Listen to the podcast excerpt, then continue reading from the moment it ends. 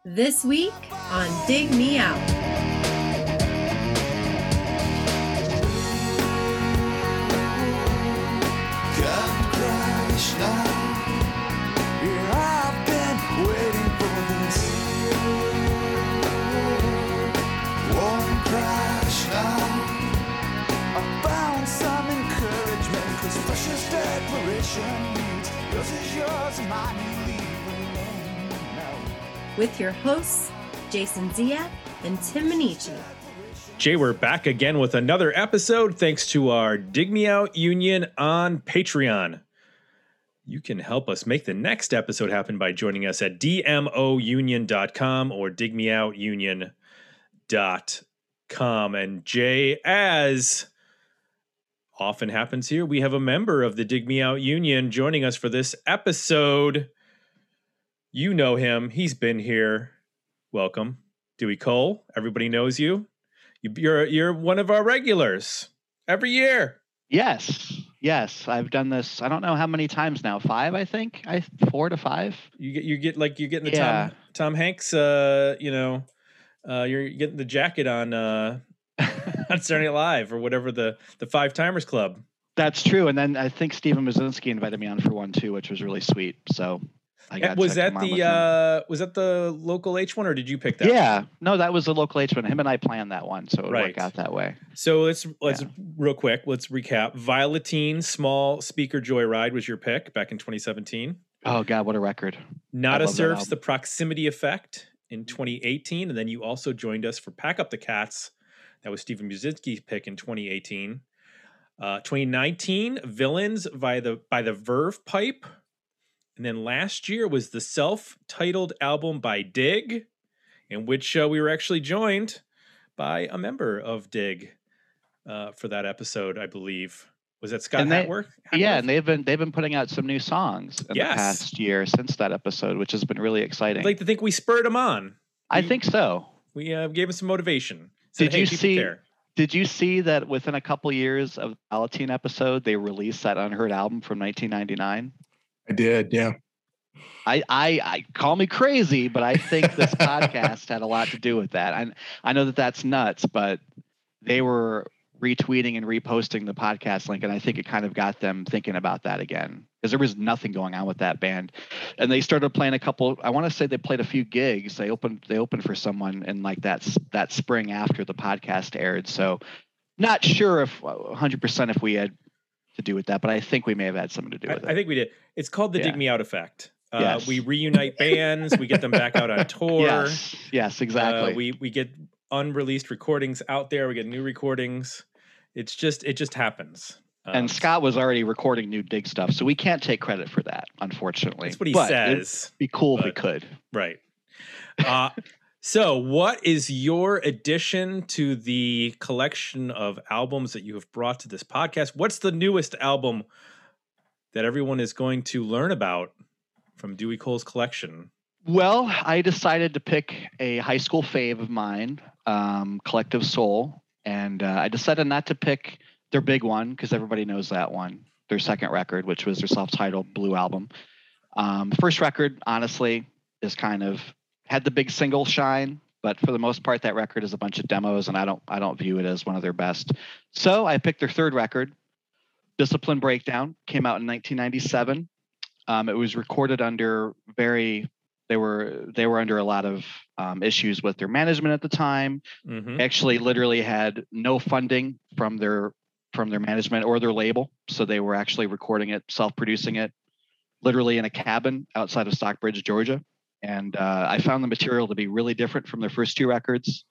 Um, so yeah, I decided it'd be interesting to talk about this one, and it's not one that a lot of people point at when they talk about Collective Soul. Usually, people point at the second record or their fourth record, Dosage. So I thought it'd be fun to talk about. Yeah, they got into a um a, a tiff with their ex manager Bill Richardson, and um they had to they had to go to court. They got their tour dates canceled. Like it was a big Yeah, uh, roadblock for them around this time. What do you think about it? I mean, they're hot off the heels of a huge record, and then they get this thrown at them. yeah, they uh, had like what five singles on that record. I mean, it was Yes. crazy. They were all over the radio in 1995, 96. Now, Discipline Breakdown, it did actually then uh, score, it, it did well um, in the United States. It made it number 16 on the Billboard 200. Two singles went to number one on the U.S. modern, U.S. mainstream uh, rock tracks uh, chart. Uh, Precious, Precious Declaration and Listen both went to number one. They also charted on the Modern Rocks track uh, chart and the Billboard Hot 100. Um, and then Blame also charted for uh, the U.S. mainstream rock track at number 11. So that's three top 25 singles off this self-produced album recorded in a, in a cabin. Uh, not too shabby for the band. Yeah, especially when it was self-produced, considering these guys were still relative. Well, not Ed, but the rest of the band was relatively young at that time. I, I think Ed is uh, uh, seven or eight years older than the rest of the guys at that time. But to be done completely by the band, funding it themselves in a cabin, and then the material that came out of it. I mean, the lyrics on this record are just, oh man, they're just so deep and so. I, they just kind of cut through. I mean, talking about I think the word um, comfort is used quite a bit on this album. Uh, there's a lot of just the lyrics are, in my opinion, it's some of the best lyrics of, of their entire discography is on this record. Um, the song "Forgiveness" is a great example, and it all kind of relates to the management at the time. What what he did, he kind of stabbed him in the back and and uh, going to use a bad word, fucked them over uh, for a long period of time and cut them out of it. They had to live with their parents. They had to the Rollins had to move in with their parents. I was reading during this time. That's how bad it got. Yep. Jeez. I Uh, mean, A little bit of background for those who are not familiar. History of the band. The band is formed in Stockbridge, Georgia. Ed Rollins, who uh, people or Ed Roland, sorry, not Ed Rollins. Ed Roland uh, was a graduate of the Berklee College of Music in Boston, and he had been in bands in the un- Atlanta underground scene in the 80s and early 90s. Uh, one of the bands was called Ed E, like ED dash E. um, he was in uh, another band, uh, Marching Two Step, uh, that gigged for a couple years, and as as has been mentioned, is is the lore. Uh, he recorded a demo. He would he was working at a recording studio, and uh, recorded a demo. Sh- got some play on a radio station, WRAS, and um, which was a student station in Atlanta. Shine got played. It got the listeners liked it. It got pi- picked up in Florida. And so this single started getting played without a band or really a record to back it up or a record label or anything. Atlanta picked it up, or Atlantic picked it up and re released it as the album that we know as Hints, Allegations, and Things Left Unsaid. So, really, the self titled record is their like debut album as a band correct. um, which features uh, for that uh, iteration. It was Ed Ross Childress on um, lead guitar, Dean his brother on rhythm guitar, Will Turpin on bass, and Shane Evans on drums. That lineup would last up until the f- just after the fifth record, and then Ross Childress would leave, and that's when they put out their greatest hits for their first five records. I think it was the end of their deal too with Atlantic at that to kind of put a bow on that with Atlantic Records because I think Youth is under a different label if I remember. I'd have to go and look, but I, I think you're right, but I, th- Yeah. you know, what's amazing is that of those first five records, all of them went gold, at least gold. Some of them, you know, you had plat- triple platinum for the self-titled, double platinum for the debut, um, and then in terms of singles, they had charting singles all the way through Blender. Um, Yeah.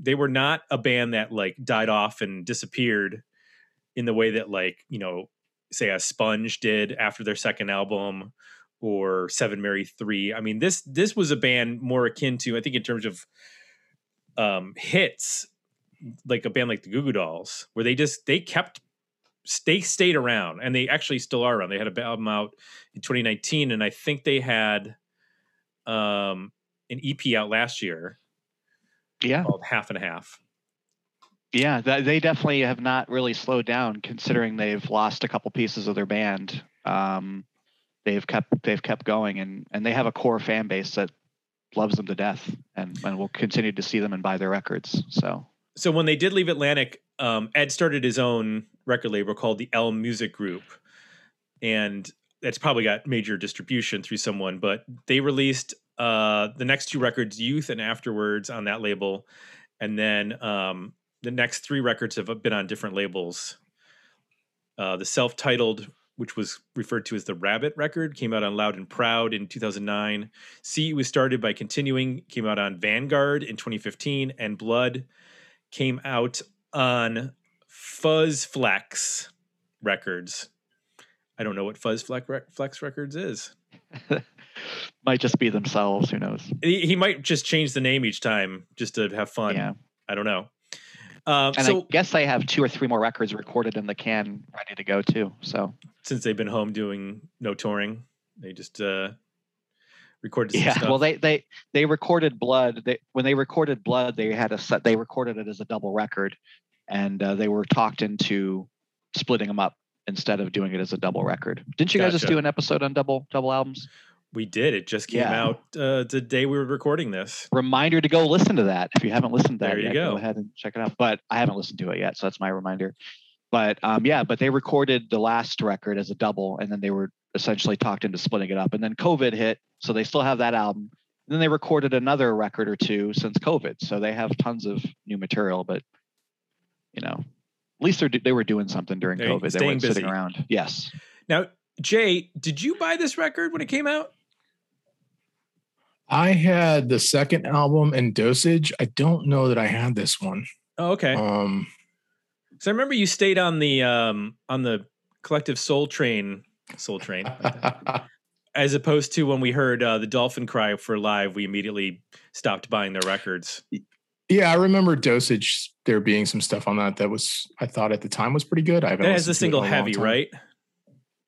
Yes, that was the first. Well, that one and Run were kind of released around the same time. But yeah, that was those were the two songs off Dosage. And this Okay. was a, I mean, pretty remarkable that uh, uh, not only did they continue, but really from the first album through, at least my memory serves uh, serves that dosage. They had songs on the radio continuously, like Yeah, either hits or heavy rotation songs, four albums in a row. For the '90s, is pretty rare for a new band to pop up and be that persistent on the radio. Plus, they were on Letterman and Leno. It seemed like all the time back then. Yeah. And it seems like with every visit that they were on, because I used to love watching those, Letterman would say, "Well, this band has sold 20 million albums," and I was like, "What the hell? Seriously, 20 million albums by now? Like what?" It just kind of blew me away how many records they were selling, and it's just ra- the power of radio play just essentially kept them going with all their singles. So yeah, to bring it back, you're saying around this album, which is their third and probably their most successful time, they're living with their parents. Yeah, which is funny because they were they were um they they they started to tour a lot, obviously on the second record with the huge success that those singles had. Yep. Um, I mean, you still hear those songs today, you know, Gel and World I Know, and um, Yep. oh yeah. but um, they were opening for like Aerosmith and Van Halen, and then they come home and they're essentially having to live with their parents because they have no money. I was It's just going to it's mention really that sad. Yeah. they they opened for Van Halen on the Balance tour, and then they have to go home and with their Yeah. parents. Oh my God, that's just it's nuts to think about This, that. this especially is, when you turn on your radio and you're on the radio at the same time. Yep. Yeah, It's a story that's way too common in music. Just Yeah. People taking advantage of artists and so keep that in mind when you can when you see what artists make from Spotify and you get angry at Spotify, there's a lot of people in the middle taking the money and they're a good example of that. Probably had no idea out working their asses off and they come home and they have nothing.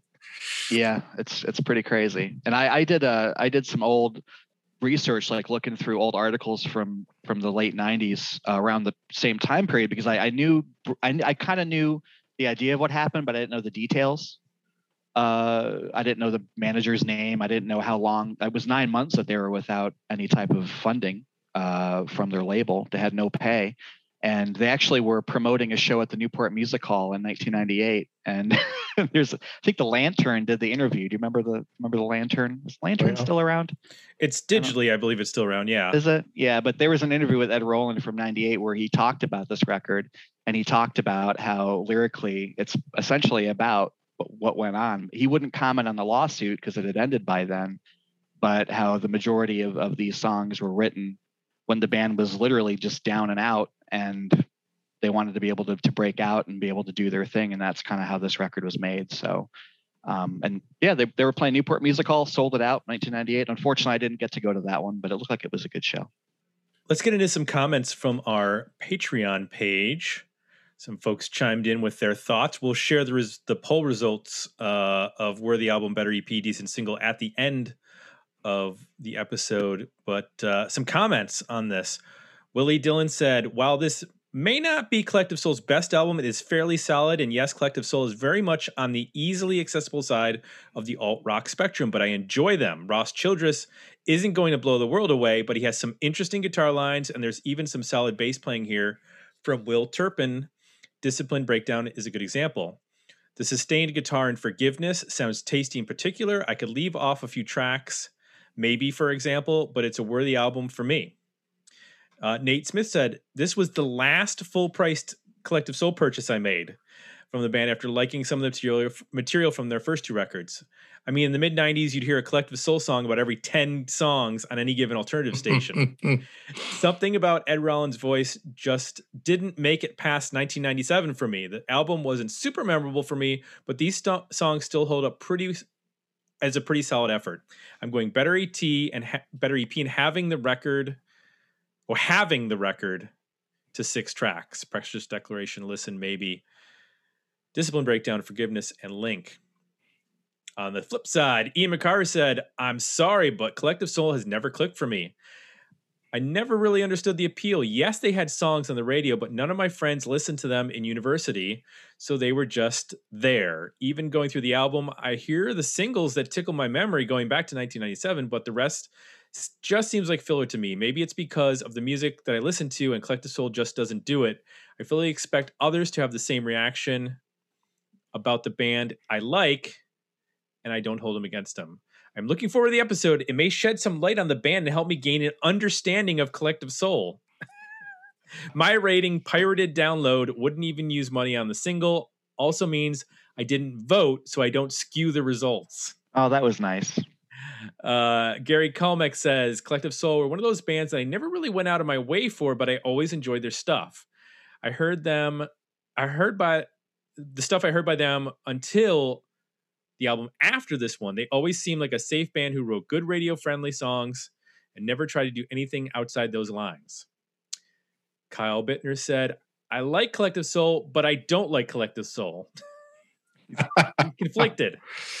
To me, they're a singles band, and this album is no different. Going back, I just realized how many singles the second album had compared to the rest. This was a band that definitely gave the middle finger to the sophomore slump. I digress, though. This album is just like the others, a better EP. To which Keith Badge responded, "There's they're the definition of a greatest hits band.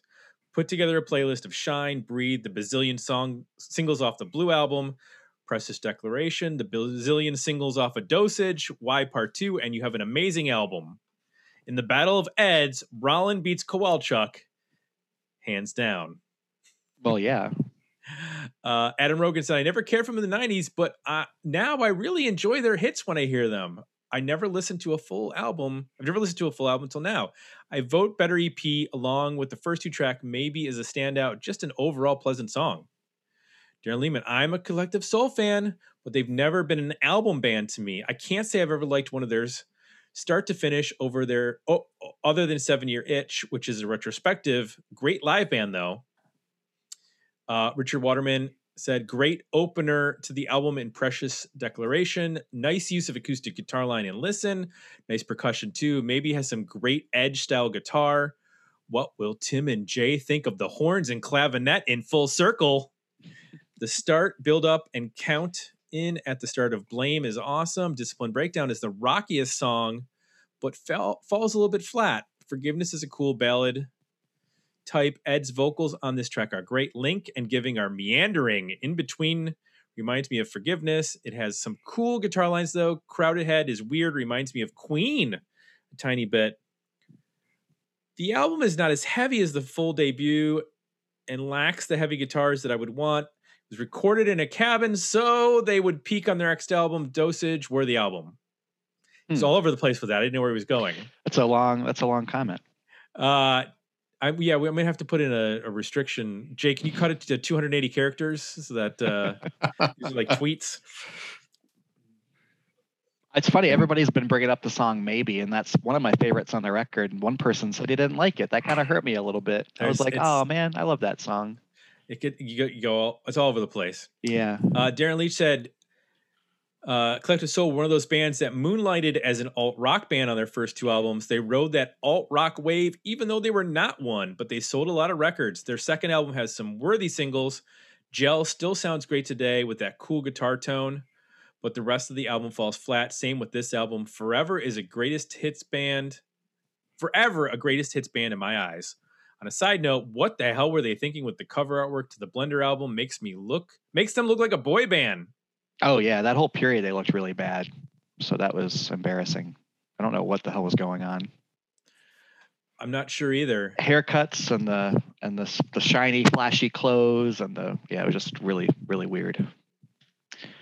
I get I I don't know. We'll have to maybe we can get Ed on and he can explain what the what they were thinking. Uh what let's find out what Jay's thinking. Jay, tell me one thing you liked about Disciplined Breakdown by Collective Soul. I uh, can relate to a lot of the comments there. Um, I am uh, this is the kind of band where yeah, I don't go out of my way to listen to it to them, but when they I heard them at least at the time, and now as I'm hearing them again, I, I end up liking it. Um, the other thing that is a bit of a conflict for me is I love and hate the production of their records. um, which is I think is really interesting that the the orig- the first record is a demo and it sounds demo-ish like it has that very dry drum machine sound and the guitars are kind of tinny um there's like a sub sonic bass and all that is is kind of carried through here just with higher fidelity. Um so it's really interesting to go back and just kind of dissect what is the sound of this band because it is it is pretty unique. Um, so drum wise on here, it I don't know if this is all a drum machine or a mix of drum machine and performance, but the the dynamics of the drums are very um, identifiable. Meaning like he never hits the cymbals super hard. You know, he ne- it actually doesn't. It doesn't sound like he ever really changes the dynamics of playing the drums, which is very like drum machine like. It's um kind of mechanical and dry sounding, which just sonically creates this really different um dynamic where then the uh the guitars need to do a ton of work um to create you know the soundscapes. So what ended up working about that for me is in that you get these you're you're able to uh, really focus in on that lead guitar and understand like how good the parts are and also how big of a role they're playing in some of these songs. So I was really, I think, impressed by one, just you know, sonically, I think they have a sound um, that's unique and different. But then um, I kind of, I never really had paid attention that much to the, the lead guitar playing, and I think it's it's pretty um, remarkable on the record. I think there's some really cool parts. I think it does a great job. Um, in a lot of cases, um, you either be doing something really interesting melodically and playing off the vocal, but in uh, some of the other songs, it's um, it's kind of like uh, fuzzed out and droning in the background, um, and it really helps pull, you know, some of the parts of the songs together and, just cr- create this bed that makes everything co- cohesive.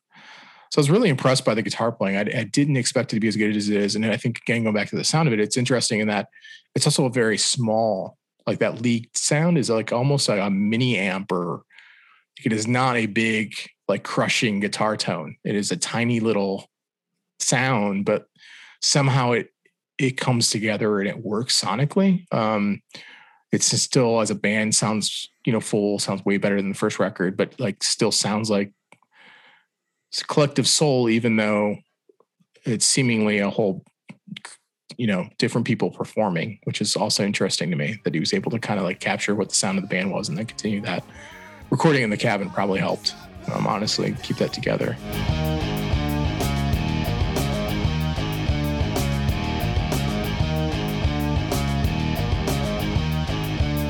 Never ever can decipher who listens to the words I say. While I sense I'm searching, I never know who's looking to scare my sacred thoughts away. Well, I love to hang and chat a while, but my mind's become vile. When it seems like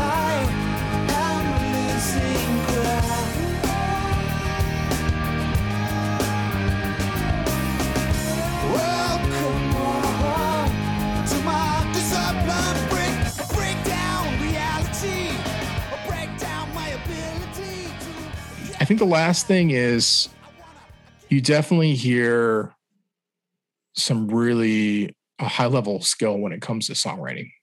You know, there's a couple songs on here that have stereotypical like 90s riffs, but they do a really good job not beating you over the head with them. You know, they, they'll like Precious Declaration is a good example. You know, it has a prominent guitar riff early, but you know, they move out of it and they move on to somewhere else. And you get to a pre-chorus that is a little dreamier, you know, and a chorus that's super hooky. And then they bring the riff back in briefly to to give it some oomph. But it's not, I could see these songs in the hands of maybe a, a less mature band. Some of these riffs would they would just pound you, pound them into the ground and, and just keep playing them and like build like never vary the song up. Um, but you can tell that you know there's quite a bit of skill and experience here, and they know not to do that, uh, and they keep the song moving, and they come back to the you know to the riff or um, a cool guitar hook or something for emphasis and and to you know create some dy- dynamic and give it some energy, but they have more to they can do more and have more to say than just just the riffs. So I really appreciated that too, because some of these were, you know, they would start off and I would think, okay, that's kind of a cool riff, but I'm gonna get sick of this. And right at the point where I was kind of about to say, like, okay, yeah, change it up, they would have already changed it up. So I felt like they were really um, showing a lot. I mean, it's self, you know, itself sounds like it's self-produced. It's some of these songs are, you know, pushing five minutes, but it felt pretty focused and sharp from a songwriting standpoint, um, which I think helps them quite a bit. So, yeah, interesting sound, some really cool guitar parts um, from the from the lead guitarist, and I think some pretty solid songwriting. What about you, Tim? I agree with everything you said. I'm I'm glad you pinpointed the guitar tone because I was trying to figure out like what makes it interesting and especially with the like on Precious Declaration when that starts out, you get that it's a really really definitive, you know, uh, a, a clear tone with a nice amount of grit on it, but it's not a big like riff. Like that could have easily been turned into like Yes. a drop D riff by another Right. band and it would just sound like mud. Yeah. Um it's funny, you know, people were talking about they they're really this is like a singles band. Um in a, in a weird way, this is going to sound crazy, but this is like Collective Soul is like the Def Leppard of the 90s for me Mm, in that they write really really great singles and I don't know that I ever need to listen to an album. Like all I need is the greatest hits because damn those are really good songs. So it was interesting because I'll be honest, I don't know that I've ever listened to a full Def Leppard album. Um, I might whoa, have, whoa, we whoa. I maybe once or twice I've gone. Come through. on, Pyromania, get on. Wow, everybody's heard Pyromania in maybe era. yeah, okay, maybe Pyromania. That might be, but I don't think I've listened to what. What's the first record? On Um, Through the Night, is that the first record? yeah, I don't think I've Yeah. ever listened to that all the way through. High and dry. Those are, yeah, High and Dry is a classic. I don't know if I. But this I, doesn't have probably. Pyromania and probably Adrenalize is probably the other Oh, one I've heard. oh no, oh no. let's get you can stop after well, Pyromania is a must, and then uh, what's the one after that? The big one, Uh, Hysteria. Hysteria is Yeah. Oh yeah, I've probably listened worth to Hysteria. Okay. probably worth a listen, but it starts to go downhill after that. I Right. actually like slang, which would be an, maybe my idea for next year. But anyway, getting back to Ooh. Collective Soul, I do love slang. Ooh. So I, I so okay, I've listened to Pyromania and I've listened to um the other one. And uh which I just immediately forgot. Uh because that's how I am with Def Leppard. Like if a Def Leppard comes on this comes on the radio while I'm driving, I absolutely Yeah. turn that up. If Gel comes on the radio, bo- uh, turn that up. I love Yeah. that song. Um I probably own the first two records because I picked them up for like a buck at half price books, but I didn't buy them back in the 90s because the songs were on every 10 minutes. Like people said, like Yeah. there was always a collective soul song on uh, whatever the Toledo radio station 105.7 the end or whatever it was. 106.5 the buzz. There you go. Uh, I was it was always on. Um, even now, I mean, the world I know gets probably played on 99.7 The Blitz here in Columbus once a week, or or uh, or December. You know, I mean, those songs have just not gone away.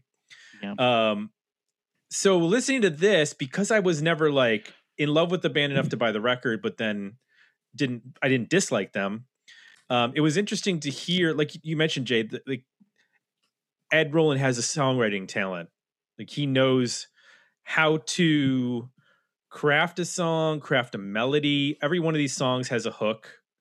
Um, he's not writing anything that you would go, well, that feels underdeveloped or whatnot. I mean, each of these songs has its own purpose and has its own through line. Um, and that's hard to do. Uh, I, I there aren't a lot of guys or, or, or songwriters, I should say, in the '90s who continued at this pace of just writing really solid mainstream rock songs. Um, you know, maybe Johnny Rzeznik was the other guy in the '90s who was writing like songs that were alternative only because that was uh, called alternative at the time, but really just writing like mainstream radio rock songs. Yeah. um there you know some of those bands tried and then they just collapsed. They they got they collapsed under their own weight. Um so hearing this was interesting.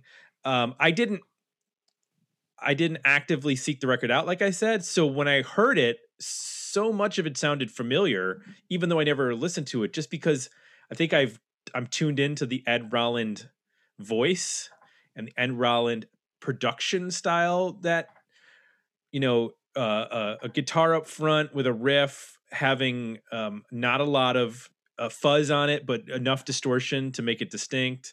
His his vocal style is is pretty I, it's weird. He is somehow singing high and low at the same time you know what i mean yeah. Yeah. Yeah. because he's got this whisper part Yeah. oh, da, da, that part Yep. but then it's also deep Yeah. at the same point I, I don't know i don't know how he does that exactly it's weird There's a lot Well- of Ed. There's a lot of Ed harmonizing on this record. Like you can tell that he really focused on the vocals on some of these songs. oh yeah Yeah. yeah especially in the, when you hit the chorus every chorus is doubled. Mm-hmm. He- he's layering the vocals but it's it's interesting just his tone is uh, you can't really compare him to anybody. I don't think he sounds like anybody else from the 90s not that it's like crazy wild or anything. I mean this isn't Yeah. like maynard or you know where you you hear him and you're like what is that guy doing? It's just he has a, a distinct vocal. But i really think that ross childress is the secret weapon. Um whether it's playing those distorted riffs whether he's he- what's the one song is it link? It has this like really chorused out lead guitar thing going on this strummy thing and then ed rollins Roland is like roland is like uh he's he's like channeling um i don't know if it's like steely dan with that high falsetto voice Mhm. or Yeah. or what he's doing at the in that when that song starts it's really different and he and he changes it up i mean once it's not the whole song that's like that it's just like the once the song like gets out of that like stuttering rhythm it comes back into like Yeah. more of a straight ahead but it's a really cool part. It's unlike anything else on the record, which I appreciate that, that there's some change ups here and there that are are unexpected.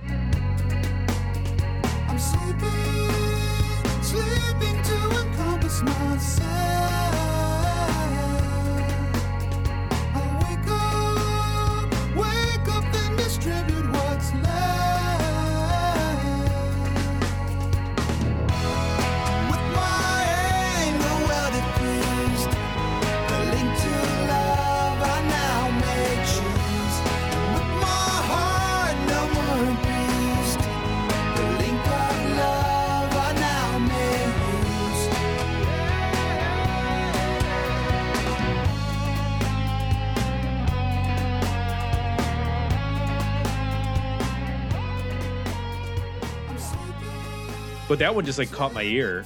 Yeah. Uh, and it was because of Ross Childress's guitar, which um like It's I said, got uh, multi-track EBow parts. Yeah, it's Yeah. like it's weird stuff happening, and then you know he gets to like on like crowded head, which I don't know. I get the Queen comparison on that. I mean, it's just sort of a just a hard rock mid tempo riff, but then he gets to shred a little bit with those like little riffs in between sections. Yeah. it's just a nice count, you know, comparison. You know, he, he can kind of cover a lot of ground as the uh, as the lead guitar, and I, I can't imagine Ed Roland gets credited with guitar. I'm is he, I'm guessing he's pretty much up there strumming an acoustic most of the time. As most in a five piece band, that's usually what the, the the guy who's playing, you know, that's the Eddie Vedder move, the the Gord Downey move is you just stand up there with an acoustic guitar and I don't Yeah. know, and I think Dean Roland is more of a rhythm player than uh than Ross Childress. So yeah, that was it was I don't want to say it was revelation to hear this as a full band because it still sounded like Collective Soul, but it was just interesting to hear the way different places they took some of the songs and and hear how solid the record was all the way through for the most part. Yeah. So you, you mentioned that maybe is one of your favorite tracks on the on the album Dewey. What what works for you in maybe and then also in the record as a whole? Well, I mean, the reason I liked it so much, and I loved it when it first came out. Um, I mean, I bought this day one. Uh, I was a pretty big fan at the time, and I remember buying it and listening to it the first time and thinking, "Well, this is different. Like, this isn't Smashing Young Man. This isn't Where the River Flows. This isn't Gel. You know, this is just really different." And it definitely took me a handful of listens to really appreciate it. I mean, I'll be honest. The first day, I was kind of let down a little bit because I was, I was hoping for some like big riffs, you know, and uh, I really didn't. There, there wasn't anything comparable to the second record like that. But once you kind of get into it and you play it a few times, the songs just get into you. I mean, maybe just like Jay mentioned, the EBow that's used on that song is just, it's just, uh, it sounds amazing. It's he pretty much plays it through the whole song, if I remember correctly. I mean, it's it just adds so much. And um, ironically enough, Discipline Break Breakdown, uh, which is in the middle of the record, uh, was my favorite song when I was 16 when I bought this record, and it's probably my least favorite now. I just feel like it. I don't know. It's just almost like that's probably the heaviest song on the record, but it almost feels like it doesn't really, it just doesn't do much for me anymore as a 40 year old compared to when I was 16. Um, I don't know. I just feel like that song kind of kind of loses me. But as far as the the other stuff, like Link, for instance, if that's the song that you were referring earlier, Yeah. um, yeah, the vocals on that, the chorus just jumps out. Um, the guitar playing sounds so great. Ross is just he was he was definitely the gem of that band uh, during their first five records. Uh, when I when I would go see them play, I would always make sure to get a ticket in front of him because he had that hanging EBow on his mic stand, and he would just shred, tear into solos, play his parts. He was just so much fun to watch, and um, he just shines on this record. I think he does a great job all the way through it. Um, and I just also want to mention the song "Listen," which was the second single Yes. um, which we haven't really touched on yet. Um, I think that's just as great as Precious Declaration, and the band doesn't play it as like if you go see them now in 2021, which they're touring right now, they really only play "Listen" maybe once every three to four tours. It seems like they don't really give that song the same love that they give Precious Declaration, and I love "Listen." I I, I think the world of that song. And and they a lot of people love to say that oh they're a singles band or they're a greatest hits band or whatever. And I I just and I'm not going to deny the the power of their singles. They had great singles. But like I said, maybe is an incredible tune on here. The song Blame, which was the third single, might be one of their best songs on their entire catalog. I, I just love that song to death. Um, Forgiveness is an incredible tune. Link is a great tune. Uh, Crowded Head, I don't really get the Queen reference. I mean, maybe if I if I listen to it a, little bit more and maybe listen to a Queen song for comparison, maybe I would get that. But um, that's one that I wish they would I would be able to see live. I just think that song's great too.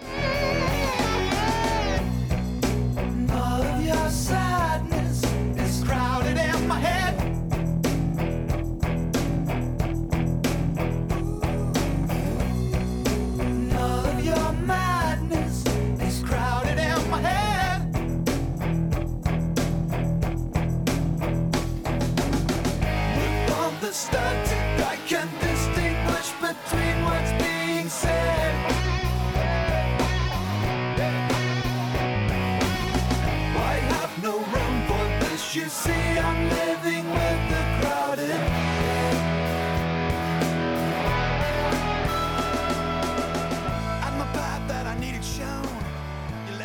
plus, I, I know that Jay mentioned the. Uh, it sounds kind of. What did you say? I think you mentioned it was. It was lo-fi, but hi-fi. What was the? I'm trying to remember the term that you used. Uh, it sounds hi-fi for. uh, yeah, it's it's very dry. yeah. it's, maybe it's not was the term. roomy. You know, it sounds like uh, like direct the board. A lot of it, like not mics in a room, but like Yeah, I like though. machines and guitars plugged straight in. Yeah, I think it gives the record character. I think it. I, I mean, it's really unique when you look at their catalog. As far as when you look at their discography and you look at all their albums, to me, this is the one that jumps out the most. I know you guys haven't heard all their albums, but this is still a favorite of mine when I go back. And I love Dosage to death. Their fourth record. I can't say enough about Dosage, but I thought this would be a little bit more fun to talk about. Personally, I think "Listen" is my favorite song on the. I mean, that is just like a classic single. Like such a good hook. Um, everything about that song is is interesting to me from a f- just being like a perfect radio single. And I think Yeah. I think maybe like bl- blame those other two songs that you mentioned are also like up there with being, you know, The first five tr- tracks are very, very strong. those would be hit singles for another band like their first single.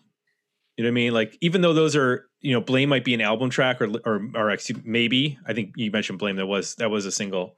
But like that could have easily been a single for another band. Yeah, easily. it's interesting that this came out in 97 though because i'm still kind of amazed we talked about earlier and jay brought it up like this band stayed on the radio even through when everybody else was getting kicked off in favor of like really heavy bands collective soul souls figured out a way to like keep writing the just heavy enough singles to stay on the radio there's a famous interview with Ed from around the time of Dosage, which was right after this record. And Atlantic essentially told him, We want a heavy single. They said, Don't give us another blame.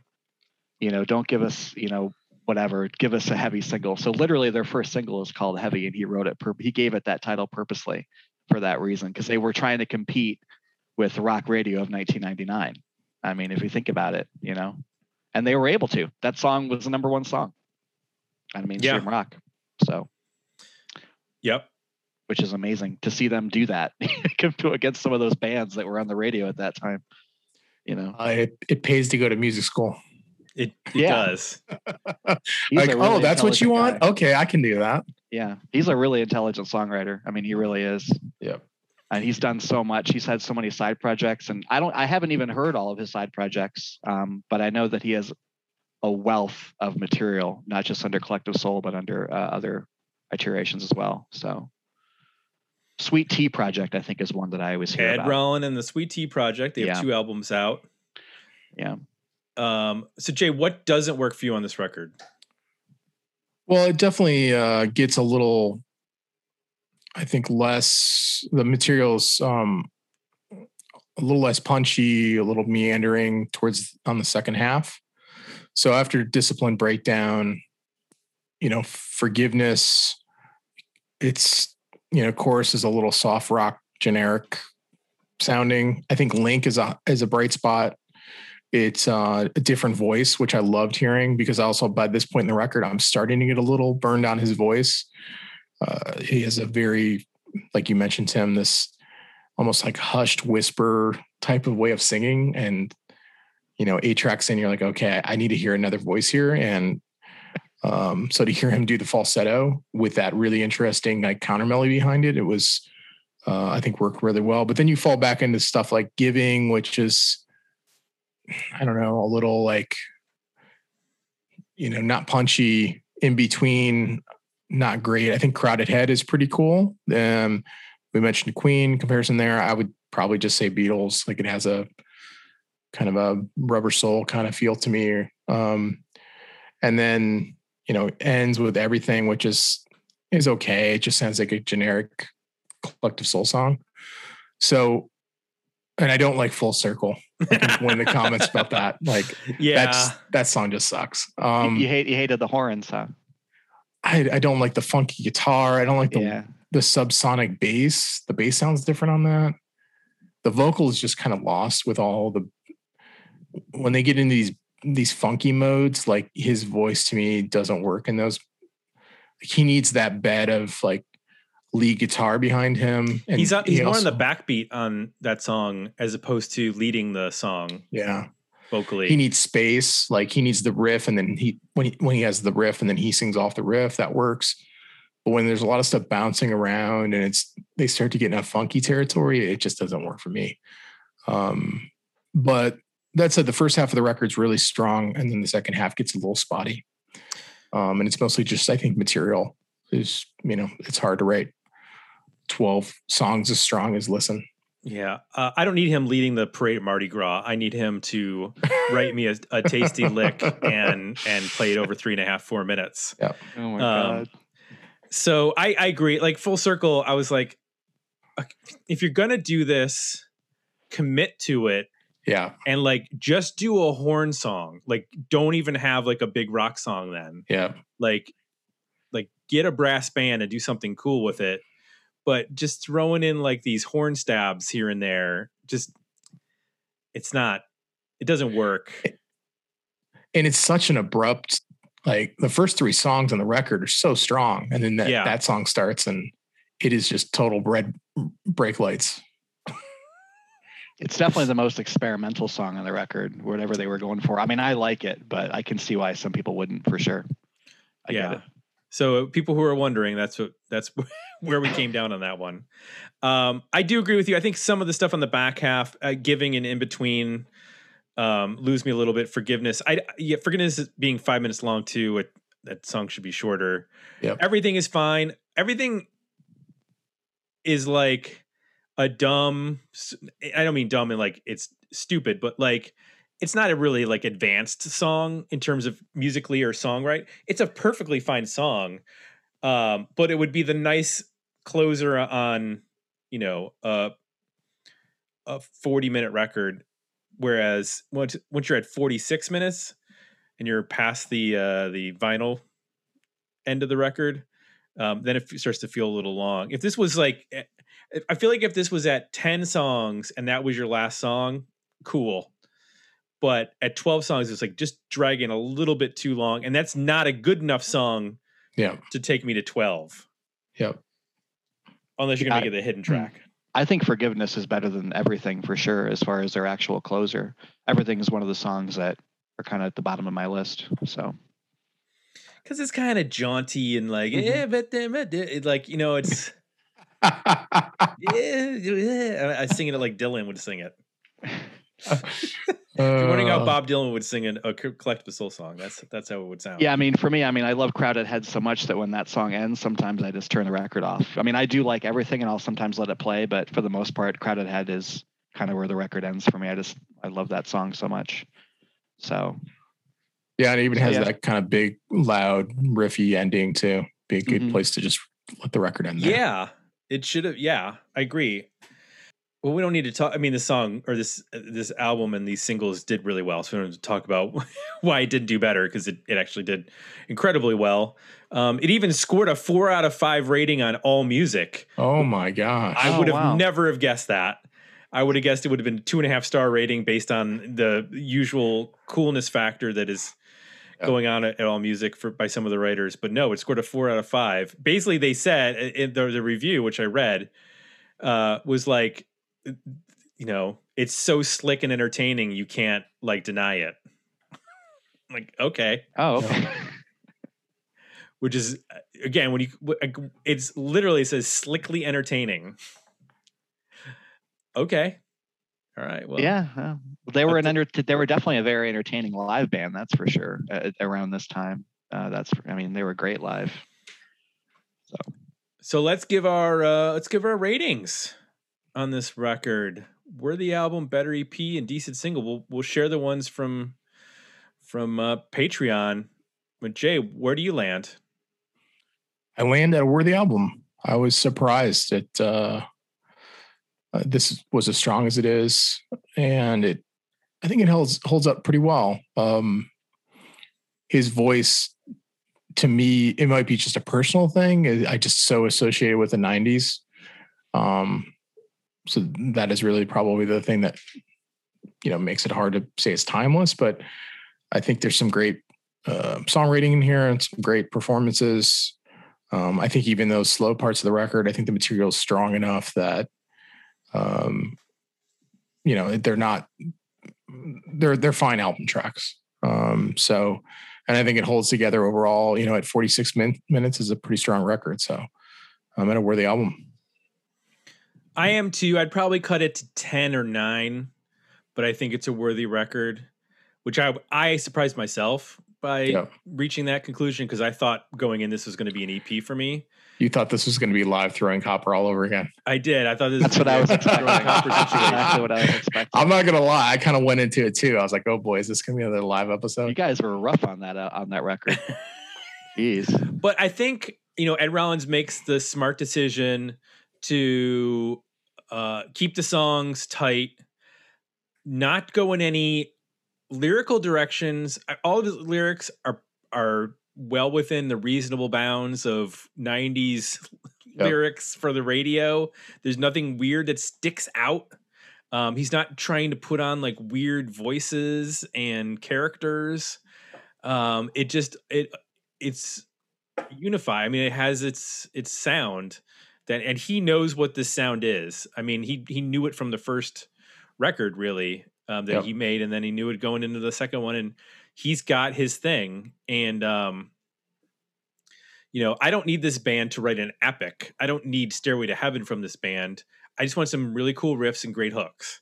Yep. And and that's what they do, just like from Def Leppard. I don't Def Leppard's never gonna write Stairway to Heaven. Just give me some more uh pour some sugar on me and we're we're good. Um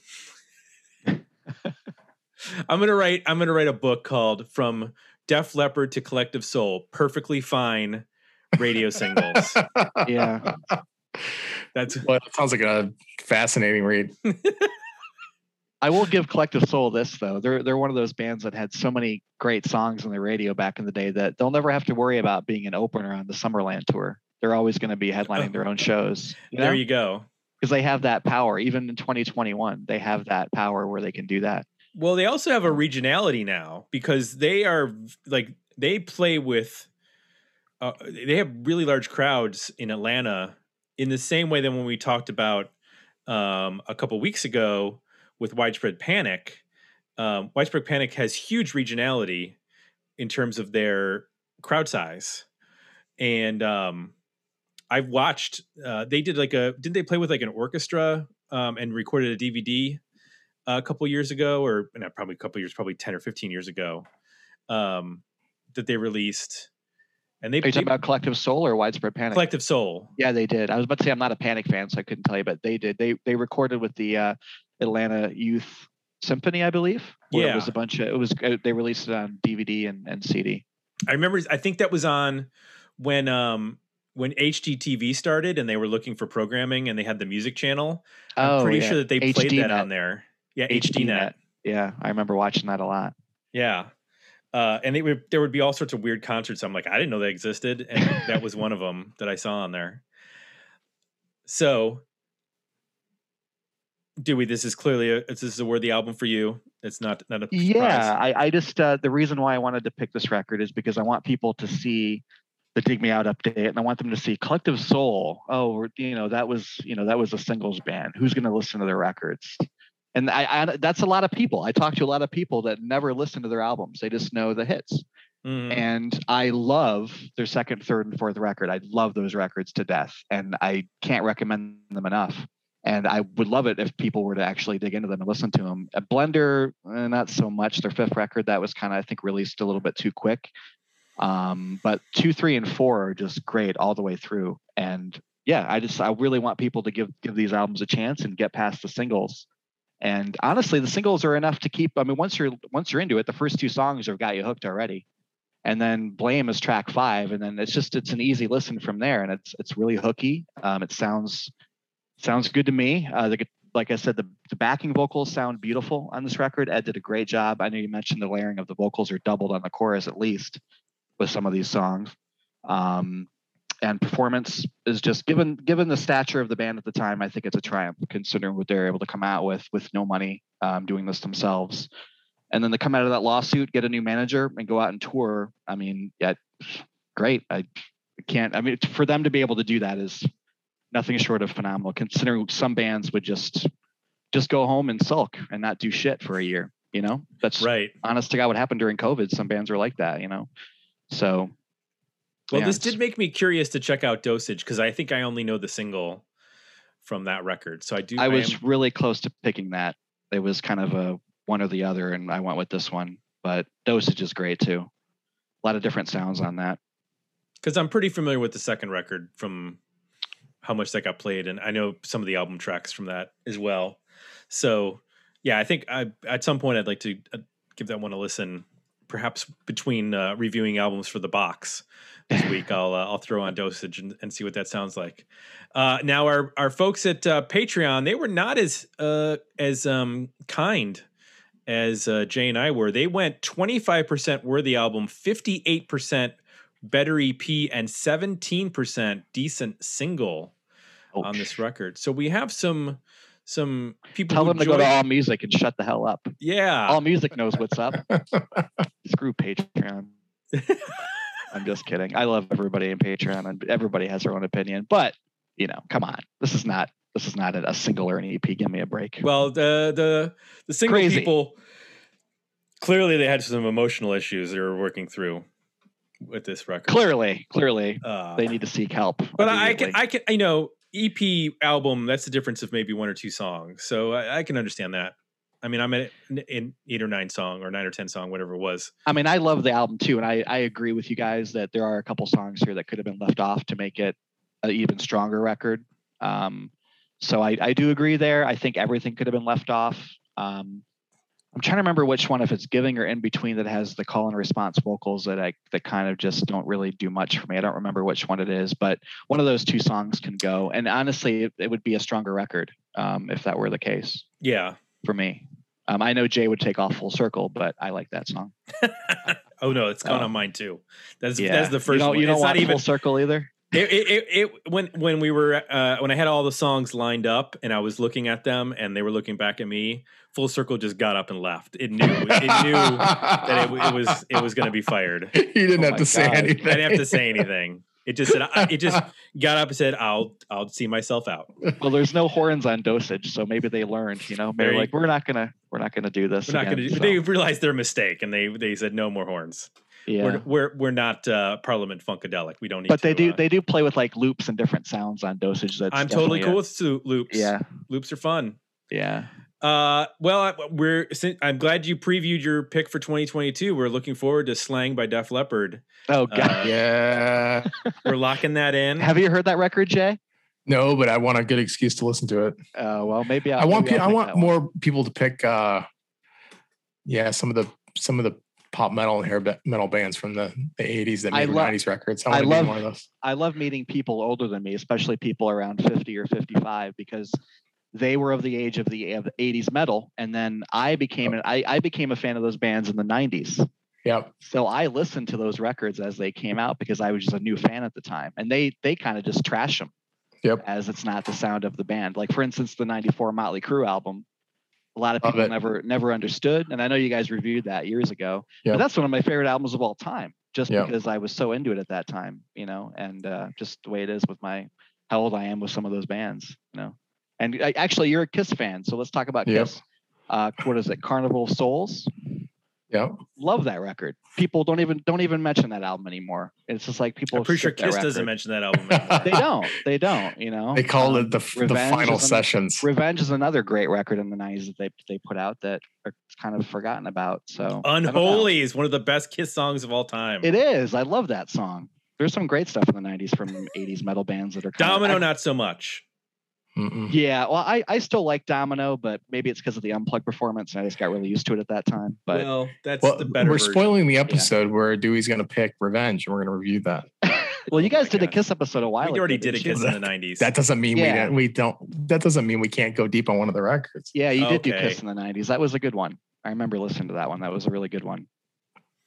Uh, well, Dewey, thanks again for a great pick. I'm I'm glad we got to this because going through the '90s, Collective Soul were such an important part of it in terms of their presence on radio and and sales and and touring. So I, this is an important discussion to have with regards to the overall picture of of how the '90s played out.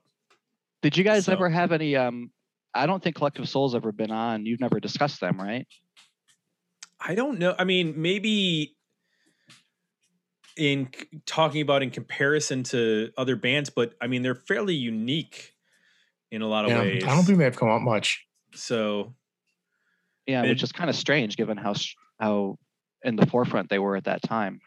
There are so many bands that were in the forefront that we don't, we haven't talked about yet. Yeah, It's kind of crazy. Like Right.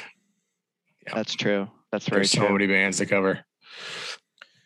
When we hit episode 1000, then we can maybe just start discussing which bands we're really shocked we haven't gotten to. Because uh, I'm guessing there will be some big ones still.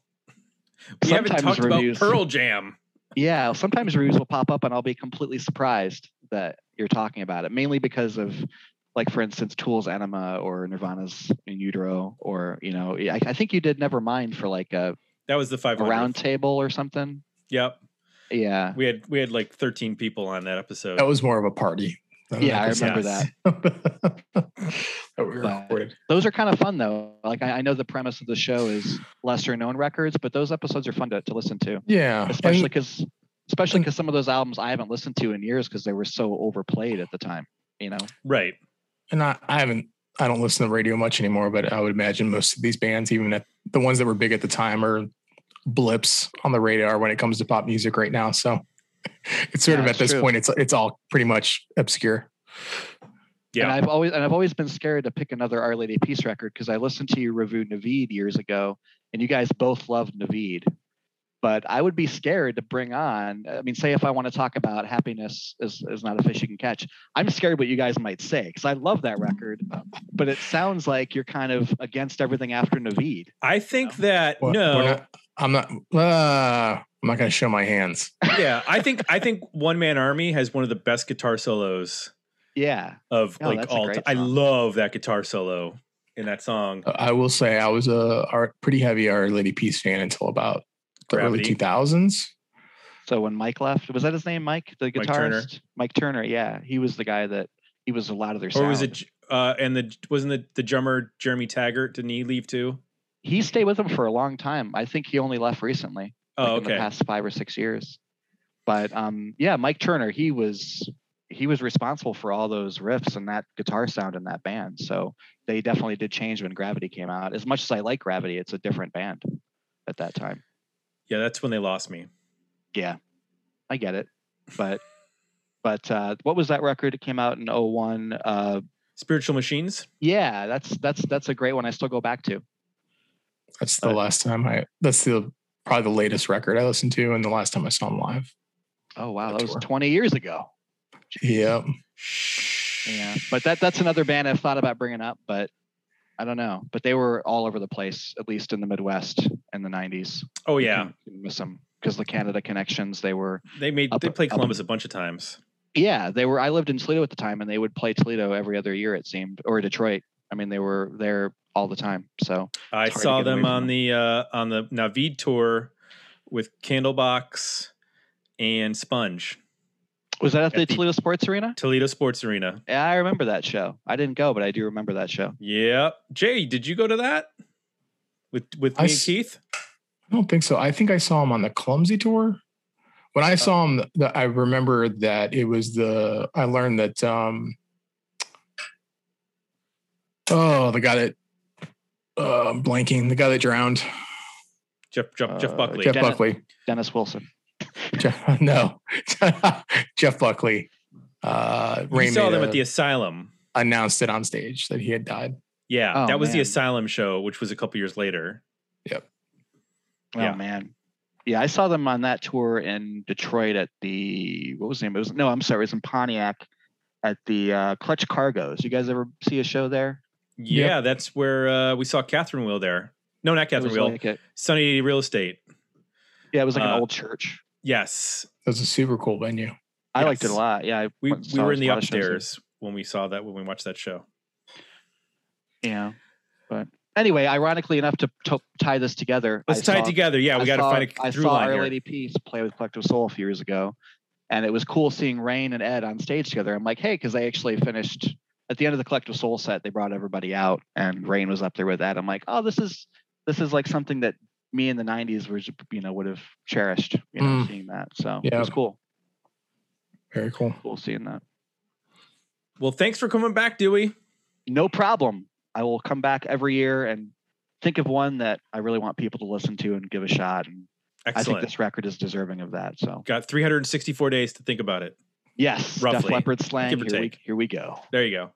Uh, I want to mention for the folks listening that uh, if you would like to suggest an album, you can go to digmeoutpodcast.com, go to the suggest an album page link, whatever it is.